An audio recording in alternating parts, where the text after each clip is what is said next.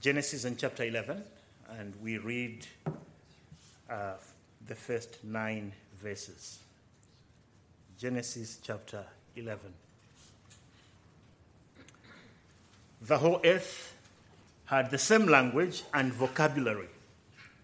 As people migrated from the east, they found a valley in the land of Shinar and settled there. They say to each other, "Come, let's make oven-fired bricks." They used brick for stone and asphalt for mortar. And they said, "Come, let's build ourselves a city and a tower with its top in the sky. Let's make a name for ourselves. Otherwise, we will be scattered throughout the earth."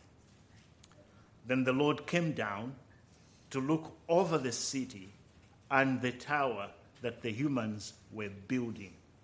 The Lord said, "If they have begun to do this as one people, all having the same language, then nothing they plan to do will be impossible for them. Come, let's go down there and confuse their language so that they will not understand one another's speech." So from there, the Lord scattered them throughout the earth, and they stopped building the city. Therefore it is called Babylon, for there the Lord confused the language of the whole earth, and from there the Lord scattered them throughout the earth. It's a very interesting passage that we have in Genesis chapter 11. And often when we read this passage, we tend to sort of make fun of these ancients as they were trying to make perhaps what we might now call their first skyscraper. But it is a very, very significant passage. Bear in mind that this is after the flood. Remember that there was the flood that engulfed the entire world.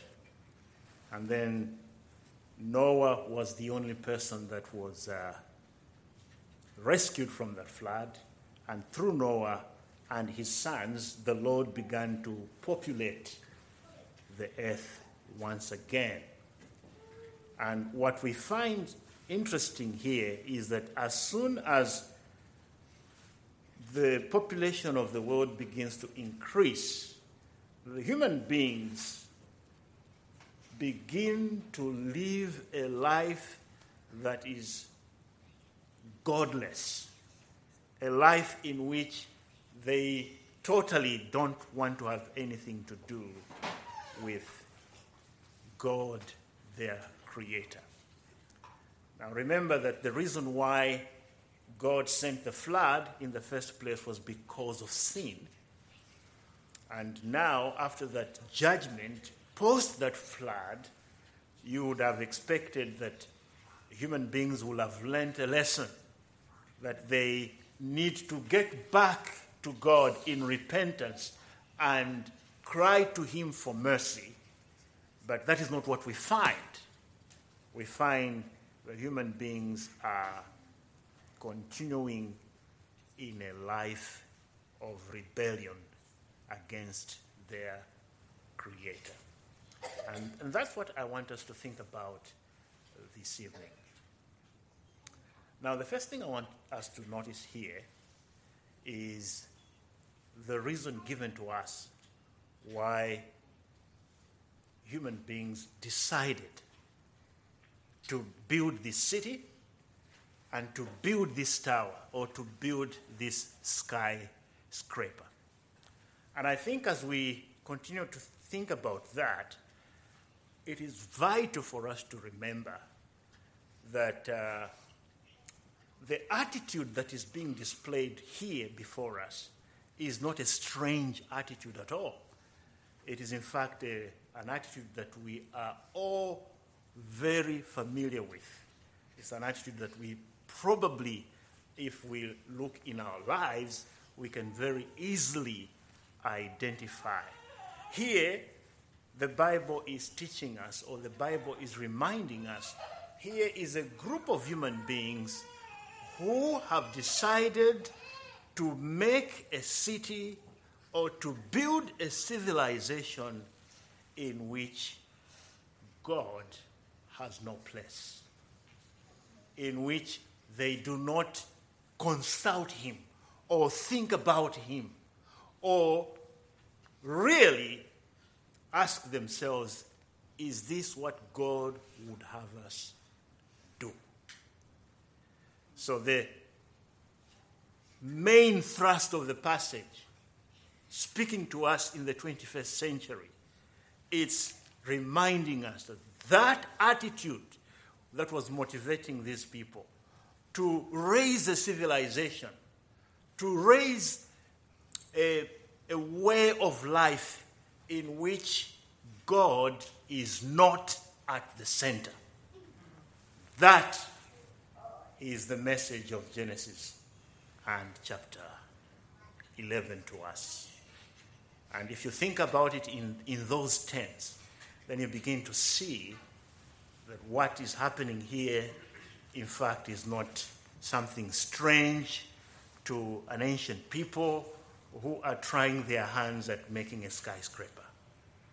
What is happening here is that rebellion that all of us, born from Adam, know very well in our life and experience. It's a way of organizing your life, a way of living your life, not having any consideration for God and his word. So the thing about Babylon or Babel, it's a city in which human beings are living as if there is no God. And they are making a city for themselves without any consideration of the Almighty God. Now, there are two things there that the passage tells us that are motivating them. The first thing is a desire for significance in this life. A desire for significance. They want to build a city and a tower with its top in the sky. Why? Because they want to make a name for themselves. To make a name for ourselves. Otherwise, we will be scattered throughout the earth. But look at that first reason, first and foremost. That they are looking for significance.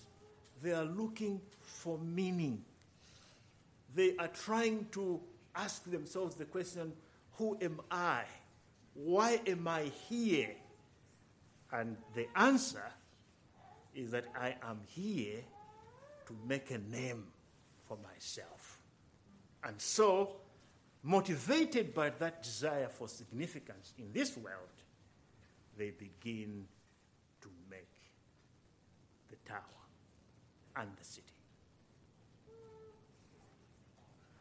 But there's also a second reason. And the second reason that we find there is that they did not want to be scattered throughout the entire world. Now, if you remember before the flood, in fact, in the Garden of Eden, that was God's command. God's command was to subdue the earth, to fill the earth, to go everywhere. Now, these human beings here, they say, no, that's not a good idea. If we scatter, we will be vulnerable. The thing for us to do is to bunch up together, build this city so that we can be safe. In other words, they are looking for security. They are looking for security, but they are not scattered and thus become vulnerable. I have to think about it. Those are the things that sin has brought into our lives. Those are the things that sin has brought into this world. This meaninglessness in life. And this feeling insecure because of sin. Remember that when God created man, He created him in such a way that he would only have meaning if he has a right relationship with his Creator. And also, God created man or human beings in such a way they'll only have security if they have a right relationship with their Creator. They love Him with all their hearts. They love Him with all their soul, mind, and strength. Then they will be secured in that kind of society.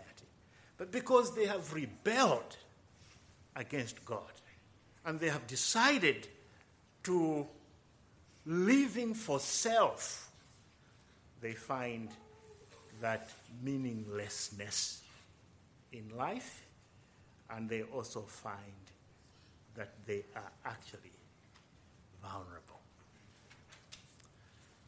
If you remember, before the flood, one of the reasons why God destroyed the world was not only was that men and women had gone astray. The Bible says that there was an increase in violence in the world. There was an increase in violence. And God said He was going to put an end to this. And this is exactly what is going on here, is that they begin to see that because of insecurity as a result of sin, they think that the solution is in their technology. Because they are such a technologically advanced group of people, they can solve this problem of insecurity by building this city and building this tower, and all will be well.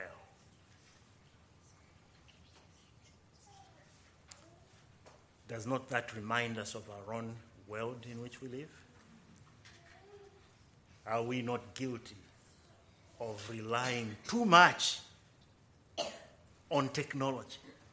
And we think that we are so smart, and with the technology that we have today, we can solve all our problems. Now we are talking about Chat GPT. I don't know how many of you have looked at this new form of technology that has come, and it promises to change the whole world. Everything that we know today is going to be different because of artificial intelligence.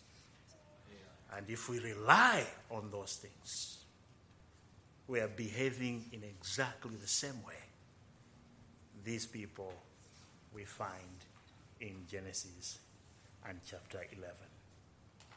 Now, it's interesting because if you look at that passage, it says in verse 3, they say to one another, "Come, let us make fired bricks. Let us use brick for stone and asphalt for mortar. Let us build ourselves a city and a tower with its top in the sky. Let us make a name for ourselves, otherwise we will be scattered throughout the earth." This is what they said. These human beings, they were smart. They were ambitious. They had technology. And they were going to solve all the problems that their world was facing by building the city of Babylon. But then it's interesting what we find in verse 5. They are busy saying things. We find in verse 5 that the Lord is also busy saying some things that are absolutely important. And verse 5 tells us, the Lord came down to look over the city and the tower that the humans were building. The Lord said. Now, you have to read that in light of what the men were saying. The men were saying in verse 4, if you go a little earlier there, let us build ourselves a city and a tower. And then in verse 5, the Lord, and verse 6, the Lord came down and came to inspect what they were doing. And the Lord said, if they have begun to do this as one people, all having the same language, then nothing they plan to do will be impossible. And look at the way he puts it in verse 7. Come, let's go down there and confuse their language so that they will not understand one another's speech. So they have their ambition to build a city, to build a civilization in which God has no room. God has no place.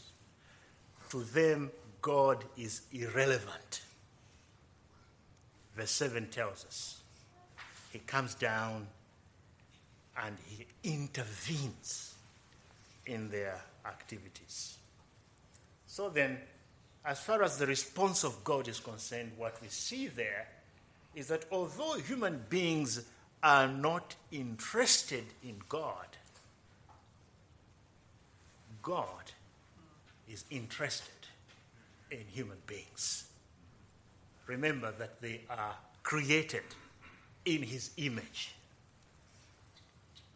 and he intervenes in their affairs.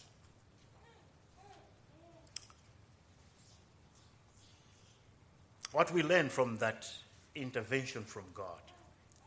Well, this. The decisive hand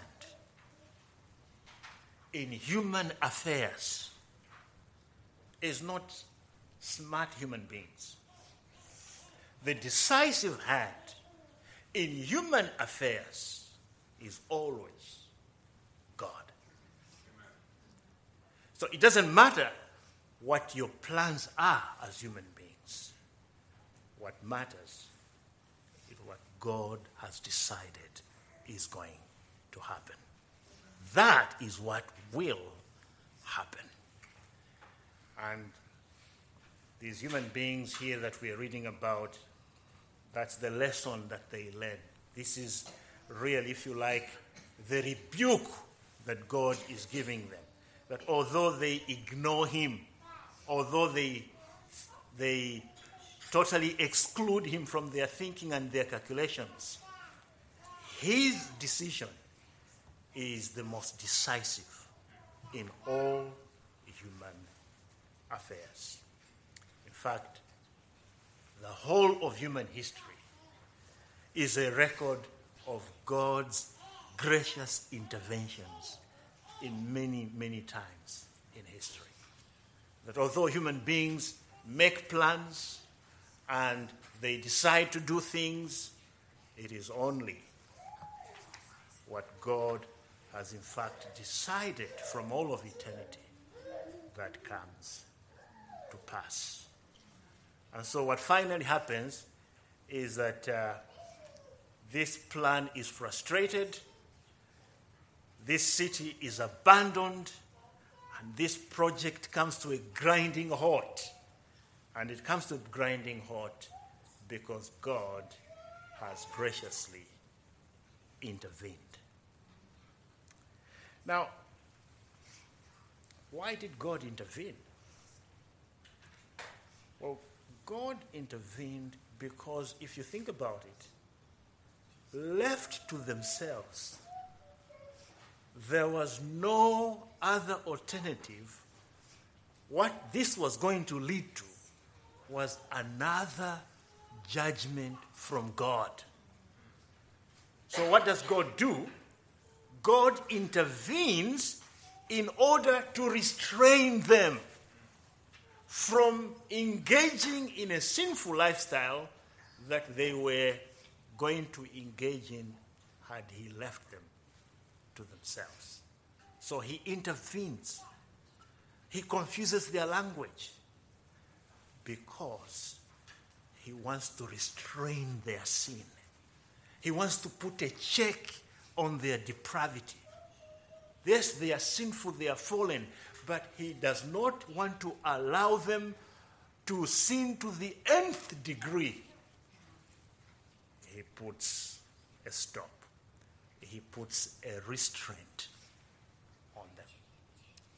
And notice here what is even more interesting is that they were all speaking one language. They were all united, but they were united in sin. And that is what God is going to break. That solidarity in sin. And he does it by confusing their language.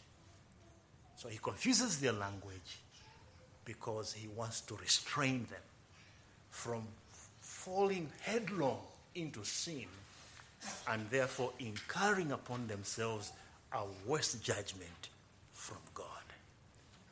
This is how God intervenes.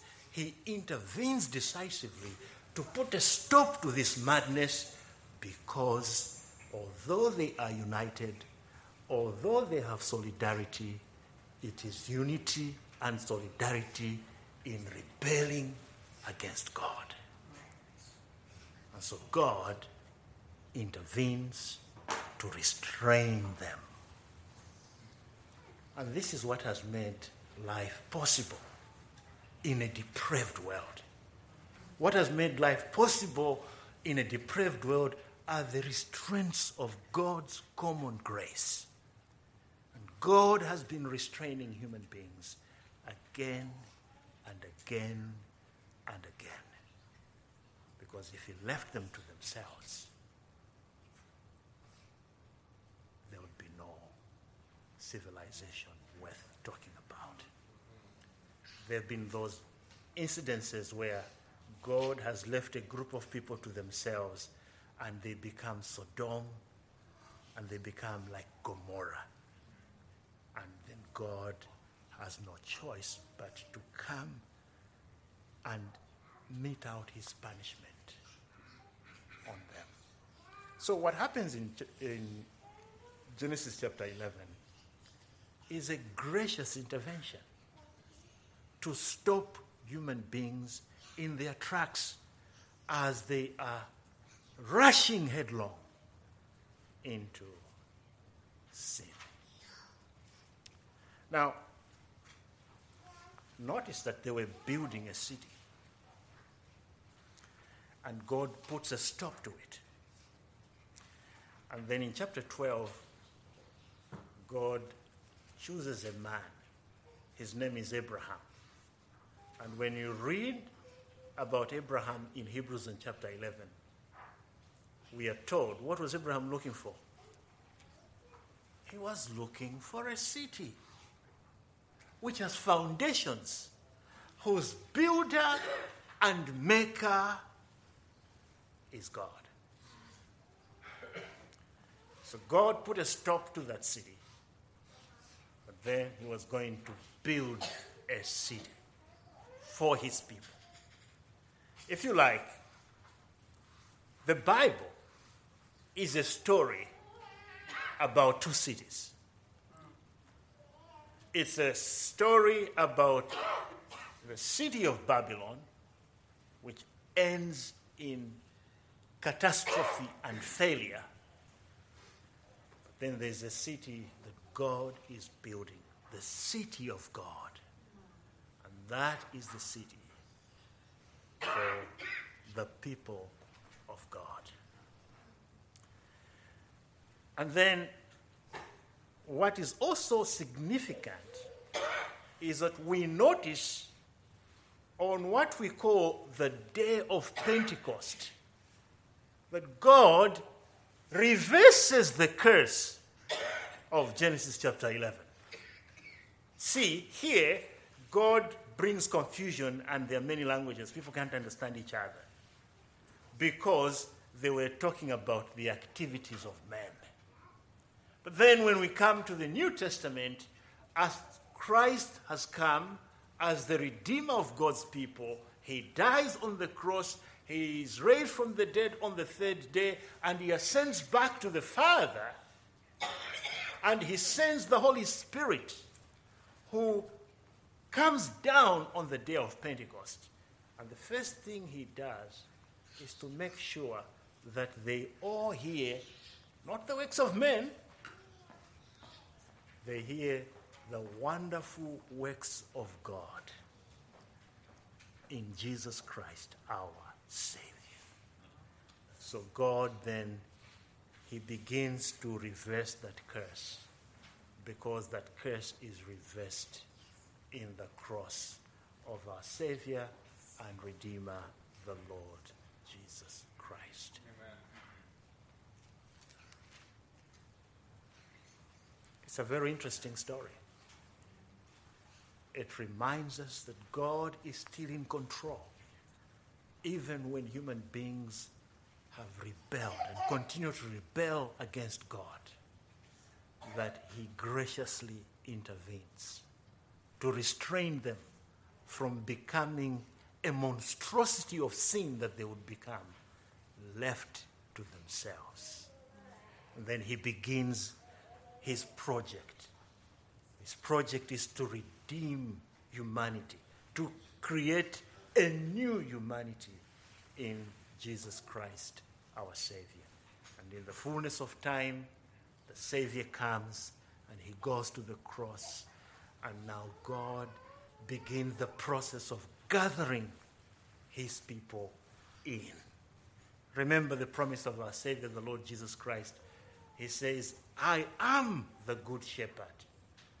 And those who are his people, they hear the voice of the shepherd and they come in. And speaking in his own day to the Jews, he says, other sheep I have, not just those who are of this sheepfold, referring to the Gentiles. Even they must come in, so that at the end of the day, they will all come into the city which has foundation, whose builder and maker is God. The question that you must ask yourself, which city do you have affinity for? Which city are you craving for? Are you one of those who is convinced human ingenuity and technology is going to fix our broken world? That you're going to spend your time and your resources investing in human ingenuity and technology? Or are you one who has seen it all? And you can say, there's nothing, there is no one who can fix this broken, sinful world except the Lamb of God who takes away our sin. And I'm relying on him. I'm trusting in him. And he is the one who is going to fix this broken world. I belong to that city that he is making. I'm looking, like Abraham, for that city that will come from God. So as you face this new week, and as you face the trials of life, remember that question. Which city are you looking for? Which city are you a citizen of? Which city do you love? Babylon. Project that is doomed to failure. Or the city of God, with foundations whose builder and maker is God. And remember, the only way in which you will have significance in this world, the only way you are going to have security in this world, is not to be preoccupied with yourself, preoccupied with Christ. Remember how the Apostle Paul puts it. And he died, so that those who live may no longer live for themselves, but for him who died and was for their sake raised from the dead. Amen. If you want significance, if you want security, you must be preoccupied with Christ, loving Christ, pursuing Christ, living for Christ. If you live any other way, your life is going to be empty.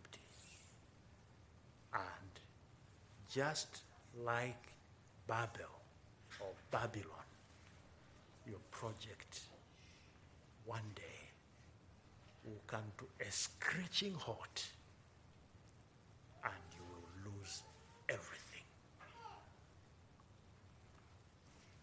The Lord Jesus Christ himself put it this way. If you live for this world, you're going to lose your life. If you lose your life for my sake, you're going to gain it. So let this passage then be a warning to you, a warning to me, not to invest in Babylon, but to look for the city that's yet to come. Amen. Let's pray. A gracious and loving Father, we thank you for your word that you have meticulously preserved for us.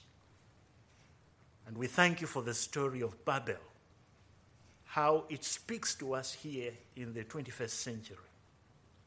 And we ask that in the light of this, your word, we will be a people who truly die to self and give our lives completely to live for Christ. That we might be able to say, for me to live is Christ.